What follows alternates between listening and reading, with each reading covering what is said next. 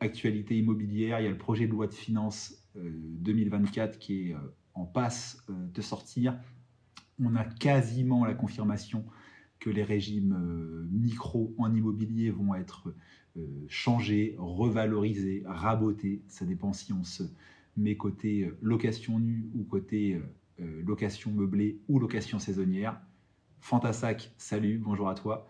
Est-ce qu'il y a des gens qui ici font de l'immobilier ou du moins qui s'y intéressent? Si oui, est-ce que vous vous intéressez à euh, l'immobilier location nue? Moi j'adore, on peut en parler. Est-ce que vous aimez au contraire tout ce qui est un petit peu plus euh, exotique, euh, location saisonnière, colocation à la chambre? Je suis moins fan, mais on peut justement en discuter. Alors Fatima qui nous dit bonjour, petite question concernant les locations, comment se passe une lettre de résiliation de bail euh, bah, écoute Fatima, effectivement, la loi te permet en tant que locataire de donner congé. Euh, tu dois respecter un préavis de un mois ou trois mois, selon que ce soit un bail de location nue ou un bail de location meublée, ou selon que tu sois en zone tendue ou pas. Euh, ce courrier, tu dois l'envoyer en théorie en lettre recommandée avec accusé de réception à ton bailleur. certains utilisent maintenant des lettres recommandées électroniques. si ton bailleur l'ouvre, pas de souci, ça fait foi également. Euh, tu peux aussi, contre réception, euh, faire une remise en main propre d'un préavis à, ton bailleur, mais seulement si le bailleur t'en accuse par écrit bonne réception. Donc ne pas faire des préavis par mail, ça n'aurait pas de valeur ni côté bailleur ni côté locataire. Alors on a Fantassa qui nous dit qu'il est plutôt immobilier colocation. Ok, précise-moi si c'est colocation en bail unique, ça j'aime bien, ça j'en fais dans mes agences immobilières, ou colocation en bail séparé, je suis moins fan et on peut justement en discuter toi et moi. Euh, et Coforbia qui dit Moi, j'aime trop la location nue. Ça nous fait un point commun, moi aussi. Mais avec les taux, je ne sais pas comment faire du rendement. Alors, c'est vrai que ça peut être compliqué. Euh, la location nue peut être intéressante si tu y englobes un volet fiscal. Si tu achètes un bien qui nécessite d'importants travaux, et eh ben, le fait de faire d'importants travaux va te permettre de gommer tes revenus fonciers, voire même de te mettre en déficit foncier. Et ça, ça va baisser tes impôts. Donc, en fait, c'est une façon au final de booster ta rentabilité. Parce qu'il faut, il y a la rentabilité brute, dont on se moque tous, la rentabilité nette et la rentabilité nette d'impôt. Et la location nue, grâce au déficit foncier, finalement être très rentable. Et c'est pour ça que moi j'en fais. Euh, Rat Assim, je n'en sais rien. Je ne vais pas répondre à ton commentaire, j'ai pas l'info. Ah, Fatima, si j'ai envoyé le courrier de trois mois et que je pars avant, comment cela se passe? C'est tout à fait possible. Par contre, tu devras, si ton préavis était bel et bien un préavis de trois mois, tu devras le loyer jusqu'au dernier jour à ton bailleur. Donc, tu as le droit de déménager avant. Tu feras l'état des lieux bah, en date prévue de fin de préavis, mais tu dois bien le loyer. Ah, Fantasac, tu es plutôt colocation bail séparé. je comprends qu'on puisse être tenté d'en faire. Est-ce que tu es bien vigilant? Tu fais ça dans des biens hors copropriété ou en copropriété? Si tu fais ça dans des biens hors copro, des maisons ou des immeubles qui t'appartiennent en totalité. Merci pour les petits likes, j'en vois passer. Euh, Fantasac, pas de difficulté. Par contre, si tu fais de la colocation en bail séparé dans des biens en copropriété, attention à ce que ce que tu fasses soit bien légal. Fantasac, chaque locataire a son bail, je vois bien l'idée. Ça permet de gonfler la rentabilité, mais ça a pour moi d'autres inconvénients. Par exemple, le fait que les parties communes de ton appartement euh, ne sont garanties par personne, parce que l'état des lieux ne peut pas porter sur les parties communes en colocation, en bail séparé. Donc euh, le dépôt de garantie que tu prends sur tes locataires te permet de couvrir uniquement les dégâts faits à l'intérieur des chambres, partie privative, mais pas à l'extérieur des chambres, c'est-à-dire dans la salle de bain commune, dans la cuisine commune, le canapé commun, etc. Et c'est une des raisons, c'est pas la seule, mais c'est une des raisons pour lesquelles moi je ne recommande pas la colocation en bail séparé. Même si je comprends que certains en fassent, notamment des, euh, dans des villes, des communes où les prix de l'immobilier sont très élevés, mais moi je ne la conseille pas à mes clients.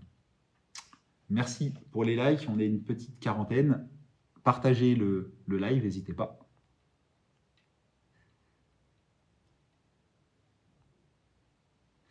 Euh, Plast, tu t'es pas dit que tu allais imprimer ton affiche à l'envers pour qu'elle rentre bien en live lol. Non, je me suis pas dit ça. Je suis ici dans, dans mon studio euh, professionnel qui me sert à enregistrer des podcasts. Donc là, je filme à l'iPhone, mais sinon, bah, j'ai des caméras, j'ai des lumières, j'ai deux micros quand j'ai des invités, une table de mixage, etc. Euh, et d'ailleurs, je me rends compte que j'avais oublié d'enregistrer ce live pour en faire un podcast. Donc c'est parti. Donc non, je ne l'ai pas imprimé à l'envers. Donc Fatima, si tu trouves un locataire et que le propriétaire n'en veut pas, tu ne peux pas lui imposer. Fatima, sa question était de savoir euh, si je pars avant la fin de mon préavis de trois mois, qu'est-ce qui se passe? Je t'ai répondu, Fatima, du coup, tu étais redevable du loyer jusqu'au dernier moment. Et si tu trouves un locataire que le propriétaire n'accepte pas, parce qu'il a par exemple un dossier trop faible, ou parce que le propriétaire ne veut pas relouer le logement après toi, tu ne peux en aucun cas imposer ce dossier et ce locataire au bailleur. Donc, tu seras bel et bien redevable de ton préavis jusqu'à la fin. On a Julia qui nous dit conseil instructif. Merci, merci à toi Julia. N'hésite pas à t'abonner sur ce compte, à mettre des likes s'il te plaît pour l'algorithme de TikTok. Fatima qui nous dit qu'elle a retrouvé un nouvel appartement. Je comprends tout à fait, mais euh, on est dans un beau pays, la France, où il y a tout un tas de règles, des règles qui permettent de cadrer les choses, de protéger les parties. Le locataire est d'ailleurs bien plus protégé dans la loi en location nue que le bailleur. Néanmoins, il y a quand même quelques protections pour le bailleur et heureusement. Donc dans ton cas, bah, c'est comme ça et pas autrement. Tu, le bailleur n'y est pour rien du fait que tu partes avant tes trois mois, que tu aies retrouvé un nouvel appartement et tu ne peux en rien lui imposer un dossier locataire qu'il n'aurait pas choisi. Donc tu devras bel et bien ton loyer jusqu'au dernier jour de la fin de tes trois mois. Les lois, il faut, les règles les lois, il faut les accepter quand elles nous conviennent, mais aussi quand elles nous conviennent un peu moins. Elles permettent de, cadrer les choses entre, les parties. Désolé, c'est peut-être pas la, réponse exactement que tu aurais aimé entendre Fatima, mais en tout cas, c'est la bonne. Là, c'est un sujet que je maîtrise, donc il n'y a pas d'ambiguïté dans ma réponse. La réponse, c'est la bonne.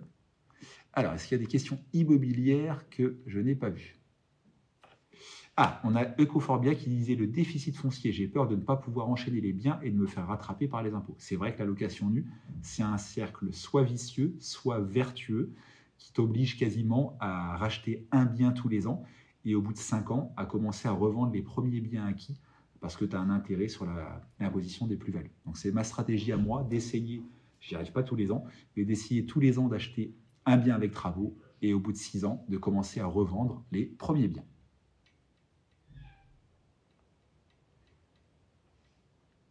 Alors, on a Pierre de Coeur qui dit si je deviens proprio, je vais payer des impôts sur le revenu euh, oui non. Si tu deviens propriétaire d'une résidence principale, les seuls impôts que tu vas payer en plus par rapport à un locataire, c'est pas un impôt d'ailleurs, c'est une taxe, c'est la taxe foncière. Par contre, si tu deviens propriétaire bailleur, effectivement, sur le papier, ça va générer des impôts. Les loyers ou les recettes en location meublée vont générer des, bah, des choses, et donc, sauf exception, sauf avantage fiscal dont on peut parler, bah oui, ça va forcément générer des impôts. Est-ce que vous m'entendez bien? Il y a pas mal de bruit autour de moi. J'espère que ce c'est pas euh, gênant pour vous dans ce live. Regardez la super tasse que m'a offert ma femme la semaine dernière. J'ai un caractère de cochon. Julia, très bien, ok, cool. Le son est bon, parfait.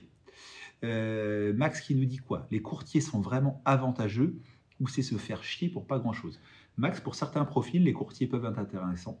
Pour mon profil à moi, par exemple, j'ai jamais fait, affaire avec, fait appel à un courtier parce que j'ai un profil trop compliqué. Euh, j'ai jamais été salarié, je suis entrepreneur, je suis du coup multi-investisseur.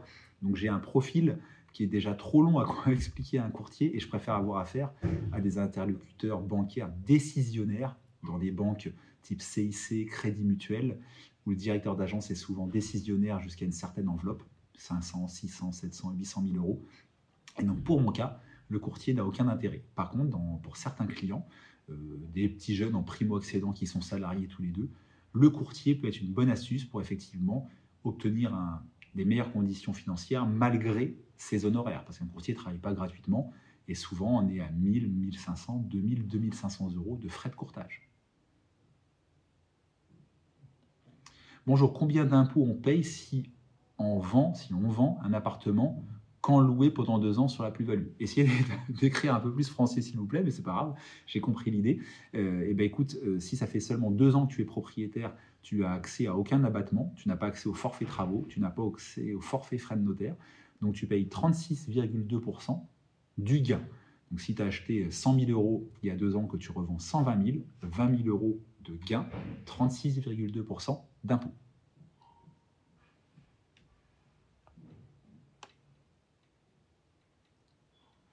Euh, Damien qui nous dit si je vais y habiter, ce qui est prévu, je peux le vendre en RP avec les déductions.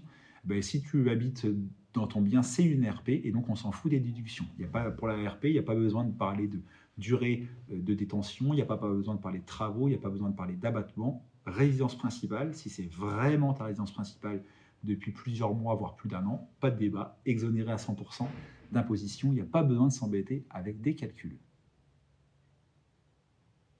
Balino qui nous demande d'expliquer le forfait travaux. Si tu détiens au minimum 5 années pleines un bien qui n'est pas ta résidence principale, donc une résidence secondaire, un bien locatif, etc., au moment de la revente, tu peux avoir le droit à un forfait sans aucun justificatif, forfait travaux de 15% du montant d'acquisition. Je vais essayer de te l'imaginer, l'imager, pardon, Malino. Euh, si demain tu as acheté un bien 100 000 euros, que tu le détiens 5 euh, ans et que tu le revends 200 000 euros, la plus-value ne va pas se calculer sur 100 000, c'est-à-dire la différence entre le prix d'achat de 100 000 et le prix de vente de 200 000, mais sur entre 115 et 200 000 euros, parce que ton prix d'acquisition pourra être majoré de 15%. Alors on est sur un live, j'espère que mon explication est assez claire, mais c'est, tu peux trouver tout un tas d'infos euh, sur Google ou même sur YouTube. J'ai fait une vidéo assez complète euh, d'une vingtaine de minutes sur l'imposition des plus-values immobilières, donc tu trouveras plein d'infos là-dessus. Malino, t'as compris, cool. Et user qui nous disait qu'il était libanais, alors excuse-moi, autant pour moi, donc je ne t'en veux absolument pas. Mais c'est vrai que des fois dans les lives, c'est euh, dur de déchiffrer ce que vous me marquez les amis. Donc, mais là, je, comprends tout à fait. Je ne t'en veux pas. Euh, est-ce qu'il y a toujours des aides pour faire, refaire l'isolation? Oui, bien sûr, même de plus en plus et de moins en moins d'un autre côté. Euh, pour synthétiser à l'extrême, propriétaire de ta résidence principale, propriétaire occupant, les aides sont de plus en plus importantes, ma prime rénove et j'en passe. Propriétaire de bailleur, de moins en moins.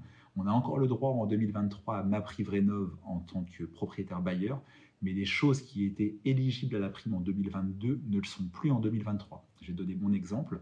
En 2022, j'ai fait isoler par l'extérieur une ITE, c'est comme ça qu'on appelle un de mes immeubles en Normandie, à Thury-Harcourt pour être précis, chantier d'un petit peu plus de 30 000 euros, et j'ai eu 2500 euros d'aide. J'ai eu 1500 euros via ma prime rénove et 1000 euros de chèque énergie, grosso modo. En 2023, rebelote, les travaux ne sont pas encore faits mais vont bientôt débuter. J'isole la façade arrière d'un de mes autres immeubles de rapport à Falaise, toujours en Normandie. Et là, je ne vais pas avoir le droit à ma prime rénov parce que ce qui était éligible en 2022 ne l'est plus en 2023. Donc c'est pour euh, t'illustrer qu'il faut vraiment tous les ans euh, un guide hein, sur Internet qui est assez bien fait, édité par, euh, le ministère de la Transition écologique, un truc comme ça. Donc un guide officiel édité par l'État qui met à jour tous les ans les aides auxquelles on peut avoir le droit, selon qu'on soit propriétaire occupant ou propriétaire bailleur, et selon tes catégories de ressources, parce que les ménages très modestes ont des meilleures aides que les ménages modestes, et ainsi de suite. Mais ma prime rénov, sur le papier, tout le monde peut y avoir le droit, même les gens aisés. On est en catégorie rose, la moins intéressante, mais on y a quand même le droit.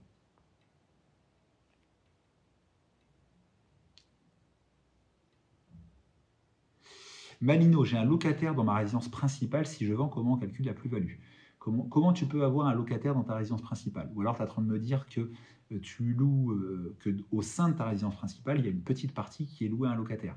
Et bien ça, euh, j'ai vu une jurisprudence qui date de la semaine dernière qui fait que je suis pas serein avec ce que je vais te répondre et qui fait que je vais mesurer mes propos. Parce que tu m'aurais posé cette question-là la semaine prochaine, j'aurais su y répondre de façon claire et nette.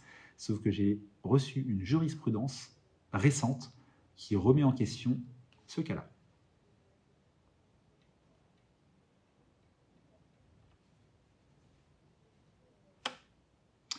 Je prends note, merci beaucoup. Autre question, le toit peut être compris dans les aides. Alors l'isolation du toit, donc des combles, oui. Par contre, le changement du toit, par exemple changer tes tuiles, bah non, ça c'est pas, ça c'est pas possible. Malino, ok, je vais te suivre avec plaisir. N'hésitez pas à vous abonner sur ce compte-là, les conseils en IMO de Patoche. Et si vous aimez les voitures, les bagnoles, comme on dit, ou même comme Macron a dit il y a peu de temps, j'ai un deuxième compte qui s'appelle les bolides de Patoche. Je vous invite à le suivre également, les bolides de Patoche.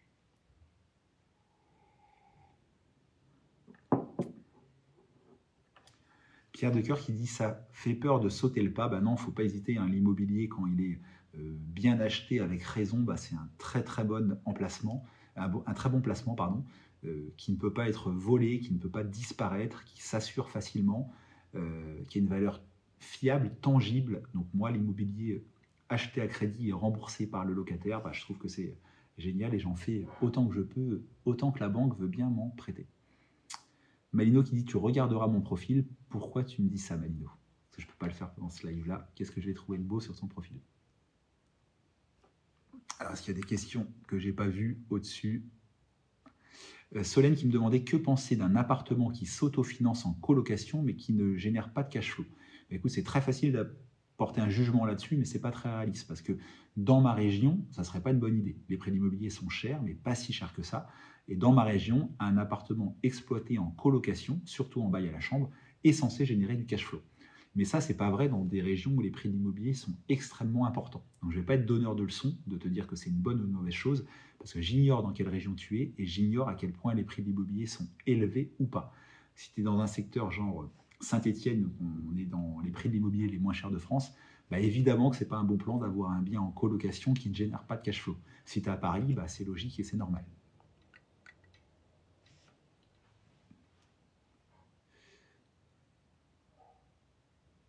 Mimi qui dit ouvrir une SCI, donc créer une SCI et acheter un immeuble de rapport, puis je rentrer ma maison déjà achetée dedans. Oui, on peut apporter un bien à une SCI nouvellement créée, mais attention parce que ça a des frais.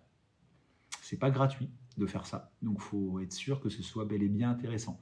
Idem, la revente à sa SCI, on appelle ça euh, l'OBO, Owner Buy Out, euh, enfin si je le prononce bien, mais ça doit être à peu près ça, euh, et des fois vanté sur les réseaux sociaux comme quelque chose de magique, mais c'est pareil, ça a des frais. Côté vendeur, on paye l'imposition des plus-values immobilières, et côté acheteur, on paye à nouveau des frais de notaire, des frais dits de notaire, alors qu'on les avait déjà payés une première fois. Donc la fiscalité peut être lourde sur ce type d'opération. Max, combien de temps au minimum faut-il rester dans un logement pour pas trop perdre au niveau impôt? Est-ce que tu parles euh, tout simplement de la revente d'un bien en résidence principale? Donc bah, si tu y vis suffisamment longtemps et que ton statut ne peut pas être remis en cause, c'est pas que tu vas y perdre au niveau impôt, c'est que tu payeras que dalle. Il y a 0 euros d'imposition, 0%, 0 euros, 0 règle spécifique sur la plus-value, sur la revente d'une résidence principale. C'est 100% exonéré. Il faut juste qu'il ait pas, faut pas jouer avec le fisc sur le statut de résidence principale. Il ne faut pas croire qu'on va gruger en allant vivre un mois ou deux ou en changeant d'adresse son courrier. C'est pas aussi simple que ça. Il faudrait réellement occuper, jouir du bien et, pour, et pouvoir le prouver.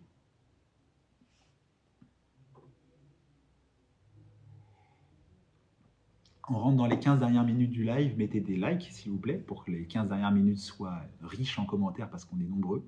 Donc des petits likes en tapotant sur l'écran. Vous pouvez aussi partager le live. Je crois que c'est en bas la flèche. Il faut cliquer. Faites-le, s'il vous plaît, pour donner de la force à ce live. Et on, reste ensemble encore pour un petit quart d'heure.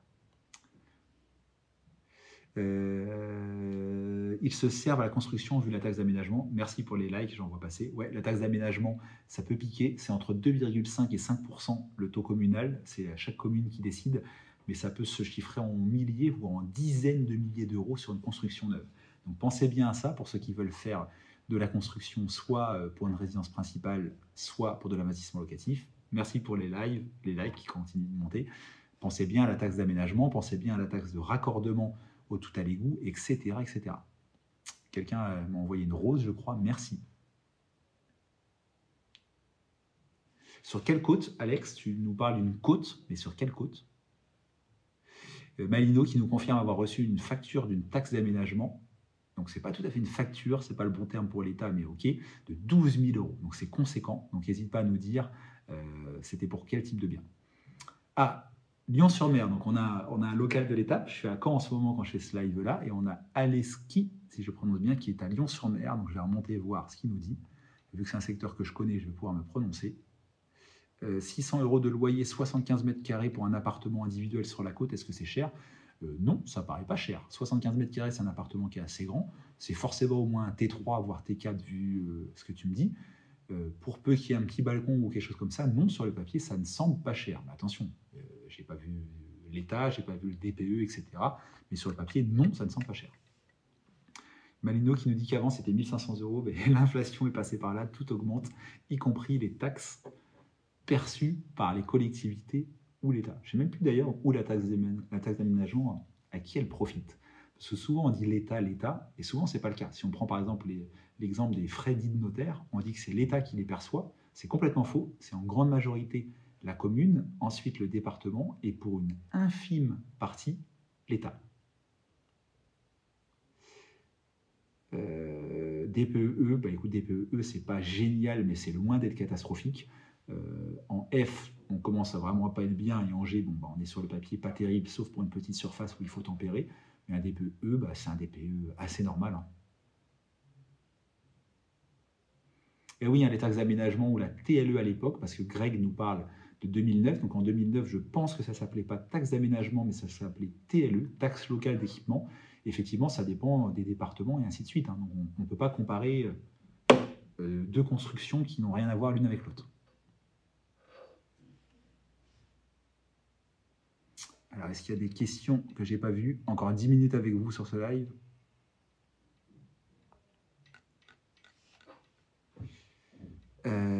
Oui, c'est ça la taxe locale d'équipement dans la Drôme. Ouais. Alors, je sais pas en quelle année c'est à switcher, mais moi, quand j'ai commencé en 2007, c'était TLE, taxe locale d'équipement. Maintenant, c'est TA, taxe d'aménagement. Mais je ne sais pas à en quelle année ça a switché. Je dirais il y a au moins 5 ou 6 ans, j'ai du mal à, remettre le calendrier. Malino 2012, bah écoute, je, je, te crois, je confirme pas parce que j'ai n'ai pas Google ouvert sous les yeux pour être sûr, mais c'est tout à fait euh, cohérent. Euh, le 9, c'est mort aujourd'hui. Euh... Est-ce qui, malgré avoir quitté l'agence de Bayeux pour la vôtre, avez-vous des appartements en location sur Bayeux? J'ai une agence à Bayeux, Alexis. Hein. J'ai l'agence Vitenco qui est au 8 rue Tardif. Donc, est-ce qu'on a des, appartements en location à Bayeux? Oui, dans notre portefeuille de gestion, Bayeux et 10 km autour, on en a entre 20 et 30. Est-ce que j'en ai à l'instant T? Pas forcément, je ne connais pas mon stock par cœur parce que c'est ma femme Flavie qui s'en occupe. Mais la location, euh, on est à flux tendu. Hein. Dès qu'on reçoit un préavis, on remet l'annonce et c'est reloué sous deux jours. Mais est-ce que je propose régulièrement des appartements ou des maisons en location dans le secteur de Bayeux? Oui, sans problème. J'en ai pas à titre personnel dans ce secteur-là, mais dans mon agence, j'en ai. Malino qui diffuse le prix des matériaux, bon courage et le prix des terrains, c'est clair et net. Les terrains ont fait x2 en 10 ans, les prix des matériaux ont pris 25% euh, en 2 ans. Je, suis approximatif dans mes chiffres, mais on n'est pas loin de la vérité. Donc, euh, oui, le, neuf devient effectivement euh, assez compliqué. Ah, j'ai quelqu'un qui me demande de rejoindre le live. Je le refuse, mais si c'est pour une vraie question immobilière, eh ben, je veux bien. J'ai eu quelqu'un qui est venu la semaine dernière sur un de mes lives qui s'y connaissait en DPE, ça a été pertinent, donc, euh, mais je veux être sûr, parce qu'après, je ne sais pas enlever les personnes qui montent sur le live. Et les rares fois où j'ai dit oui, bah, c'était des gens qui ne voulaient pas parler d'immobilier, donc ça sert à rien.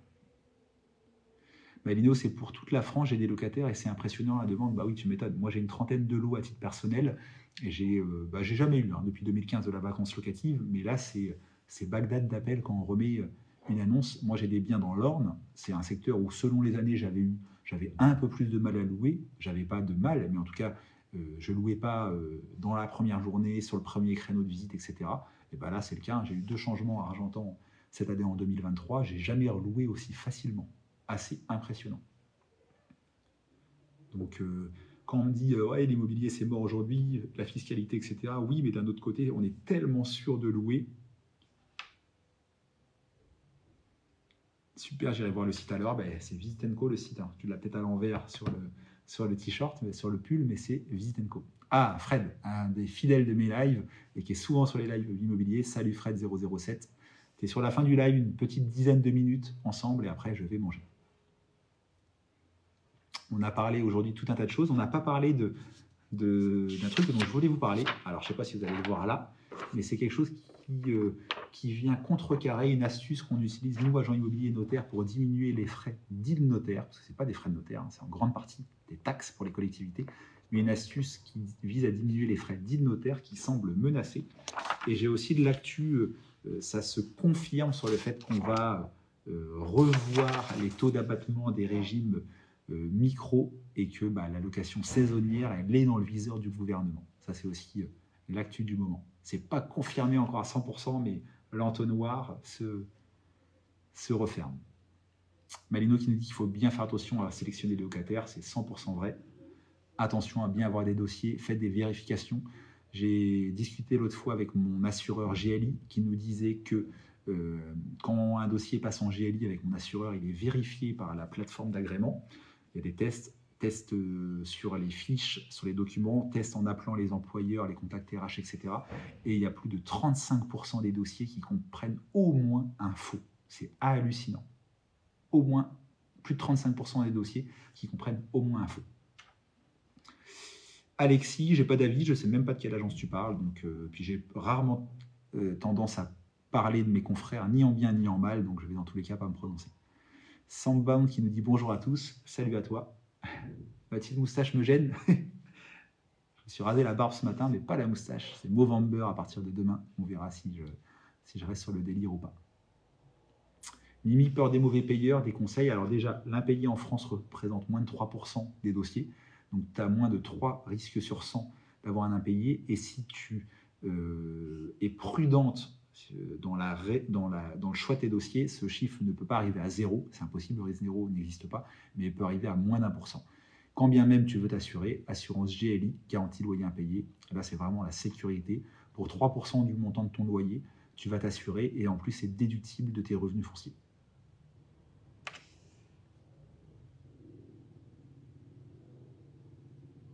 Il ne faut pas être heureux des bâtons dans les roues contre le LMNP, mais plutôt favoriser le nu. Bah, moi, je suis pour favoriser le nu.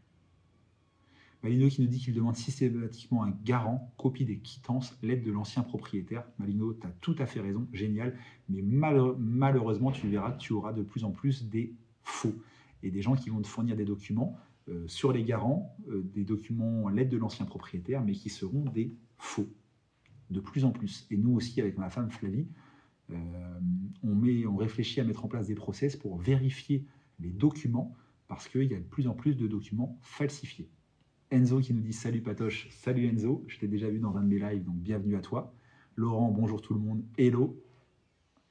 Euh, Malino qui nous dit qu'il a déjà été vacciné, merci, je connais, bah voilà. Donc euh, bon conseil de Malino, demander un garant, courrier ou lettre de l'ancien propriétaire, demander des quittances, c'est super important. Mais attention les amis, vous aurez de plus en plus de faux. Il est de plus en plus facile avec les logiciels de, faire des fausses fiches de paix, de faire un faux courrier manuscrit d'un ancien propriétaire. Donc, sage précaution Malino, je te félicite, mais c'est malgré tout pas assez pour avoir un risque zéro. Euh, allez, on, on a encore une ou deux dernières questions. 13h26, j'arrête ce live à 13h30. Je peux répondre encore à une ou deux questions immobilières. Merci à tous ceux qui ont bien interagi. Balino, tu as super interagi dans ce live. Fred également, même si tu es arrivé sur la fin. Il y a peu de personnes que j'oublie, mais merci pour ceux qui interagissent avec moi. C'est tout, euh, c'est tout l'intérêt, tout le but de ces lives. Alors, je remonte, je vois pas de nouvelles questions. Allez, une dernière question immobilière, une ou deux me ferait plaisir. Mimi qui nous dit merci beaucoup, merci à toi Mimi. Malino qui dit que tout le monde ne peut pas être assuré, c'est vrai, la GLI garantie loyer impayé à des conditions relativement strictes. Ça dépend des assureurs. Moi j'étais euh, assuré chez Sada Assurance, une filiale de MMA, euh, du GAN, pardon, excusez-moi. Euh, et je viens de changer pour Galian, où les conditions d'accès du locataire sont moins strictes. Donc effectivement, tout le monde ne peut pas être assuré, c'est vrai, mais toutes les GLI ne se valent pas. Après, avec l'avis d'impôt et les fiches de paye, c'est bon? Oui, même si tu peux avoir des faux et tu as un site euh, officiel de l'État qui te permet de vérifier la véracité d'un avis d'imposition. Ça, c'est une bonne astuce à se partager. Fred007 qui nous dit GLI ou Visal. Oui, c'est vrai. Alors, j'ai jamais eu à actionner. J'ai déjà souscrit des Visal, même à titre perso pour mes locataires, mais j'ai jamais eu à l'actionner pour voir comment fonctionnait réellement le système derrière. Malino qui nous dit il y a un site pour vérifier l'avis d'imposition. On est d'accord, on partage la même info. Et ça, c'est une bonne info du live à retenir. Quand vous recevez un, avis d'impôt d'un de vos locataires, un dossier, bah, vérifiez au moins la véracité de l'avis d'impôt, parce que si là vous dites merde, c'est un faux, bah, jetez direct le dossier à la poubelle. Donc ça ne voudra pas dire que les autres documents sont des vrais, mais ça sera au moins déjà une bonne vérification de votre part. Greg, pour recouper avec votre second compte, donc les bolides de, Patoche, merci de faire un petit clin d'œil à mon deuxième compte, vous pensez que l'automobile peut être un investissement? À oui complètement et non d'un autre côté. Pourquoi oui complètement? Les voitures, notamment euh, anciennes, passées une vingtaine d'années, les Youngtimers ou passées 30 ans, les voitures de collection, prennent tous les ans de la cote. Ça, c'est clair et net. Euh, moi, par exemple, j'ai acheté l'année dernière une MGB. Alors, elle est en très bel état, donc je l'ai payée 26-27 000 euros. Il y a 5 ans, ça valait 15 000 grand maximum. Donc oui, ça peut être un investissement, ça c'est clair et net. Mais d'un autre côté, et je peux te parler parce que j'ai toujours une petite bricole en cours sur une de mes bagnoles, j'en ai trois, voitures anciennes, ça prend de la cote, mais ça nécessite des frais. Tu as toujours un alternateur par-ci, une durite par-là, un problème par-là. Donc, donc, faut le faire aussi si tu y vois un intérêt de plaisir. Si tu le fais uniquement pour l'investissement, je pense que c'est pas une bonne idée.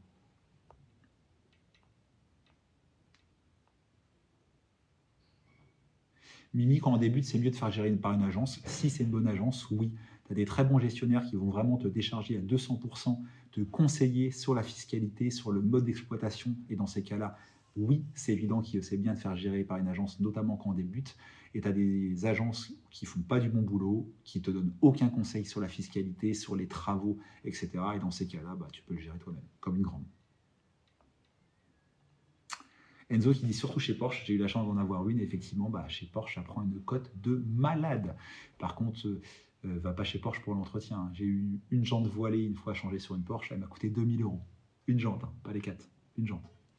Donc, euh, bon, bref, ça illustre.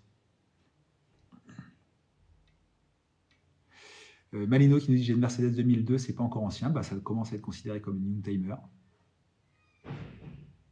Malino qui dit j'ai une agence et c'est moi qui gère tout. Alors je comprends pas. Ça veut dire quoi? Tu fais appel à une agence pour gérer et malgré tout c'est toi qui gères? Bah, si c'est le cas, c'est bien dommage. Payer des honoraires pour un service, oui, j'adore. Moi le premier, j'aime qu'on m'aide, mais payer des honoraires pour gérer moi-même, bah là du coup je vois pas l'intérêt.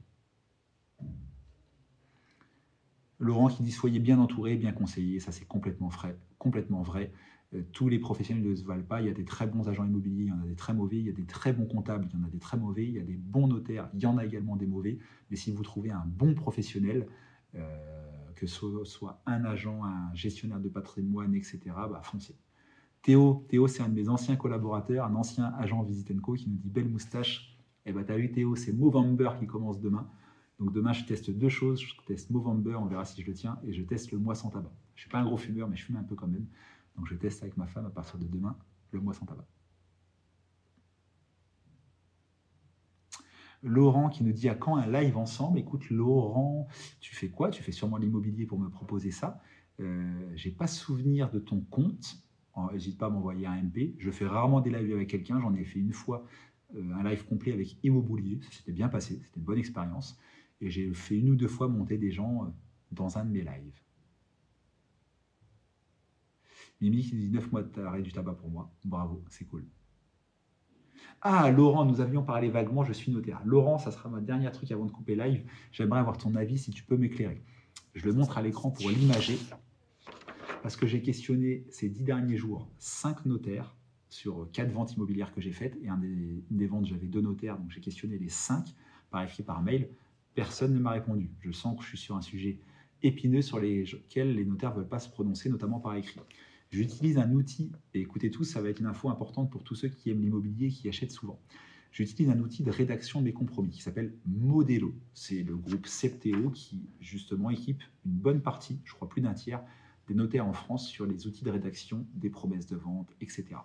Et cet outil-là, Modelo, depuis 10 jours, me met une, une note que j'ai imprimée ici, une mise en garde sur la ventilation des cuisines aménagées, en me disant, je cite, que les aménagements de cuisine aménagés sont des immeubles par, par destination et non des meubles. L'administration fiscale tolérait cette assimilation à des meubles, mais elle semble revenir sur cette tolérance. Certaines conservations des hypothèques rejettent les actes de vente contenant de tels meubles. Il vous est donc suggéré de lister les éléments de cuisine sans les valoriser. Seul l'électroménager de la cuisine serait valorisé. Si ça se confirme, c'est quand même une mauvaise nouvelle, à la fois pour le vendeur concernant l'imposition des plus-values immobilières et pour l'acheteur qui va pouvoir, euh, qui va ne plus pouvoir économiser une partie des frais de notaire, plus simplement les droits de mutation, sur la ventilation du mobilier de cuisine. J'espère pas avoir été trop long. Si Laurent, tu es notaire et que tu es encore là, j'aimerais avoir ton avis. C'est une mauvaise nouvelle, j'en ai partiellement entendu parler. Et Malino qui dit c'est normal, il y avait beaucoup de cuisine, ça sent mauvais cette histoire. Bah écoutez, euh, je me répète, cinq notaires que j'ai questionnés par écrit, pour l'instant aucune réponse, quatre notaires locaux de Normandie, un notaire en région parisienne. Je vais sûrement cet après-midi faire un TikTok euh, vraiment dédié au sujet et sur lequel je vais questionner un notaire que j'aime bien, euh, qui est cané et qui est très qui est très dans les réseaux sociaux et qui communique pas mal. Euh, et je vais questionner aussi un notaire de la région parisienne qui est le numéro un sur LinkedIn, maître euh, Olivier De Pontenot, si je le dis bien de mémoire. Euh, je, vais leur, je, vais les, je vais les taguer cet après-midi pour avoir leur avis. Est-ce qu'on doit ou pas continuer à ventiler du mobilier de cuisine dans nos compromis et dans nos promesses de vente? Si la réponse est non, bah, ce n'est pas forcément une bonne nouvelle. Théo, un de mes anciens agents, qui dit j'avais effectivement eu le cas avec un notaire qui du coup euh, bah, t'avait dissuadé si je comprends bien car les meubles étaient accrochés au mur. Alors il est, vrai que souvent dans les cuisines aménagées, les meubles sont effectivement euh, accrochés, fixés, scellés au mur et qu'on peut bien comprendre que ça peut devenir du coup des immeubles par destination et non plus du mobilier. Sauf qu'aujourd'hui tout le monde le fait, ventiler une cuisine aménagée. Donc il, est, il serait bien de savoir si on a le droit et si on peut continuer raisonnablement de le faire ou pas. Et Valino qui rappelait à Théo qu'il faut les décrocher, lol. Laurent, bah merci pour ton info, on, complète plus tard.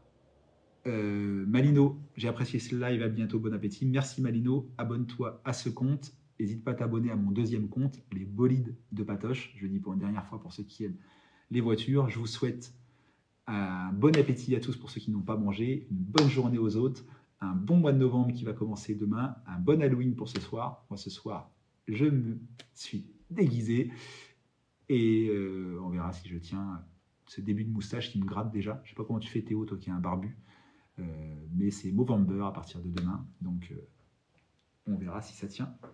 Et ciao, merci de m'avoir suivi.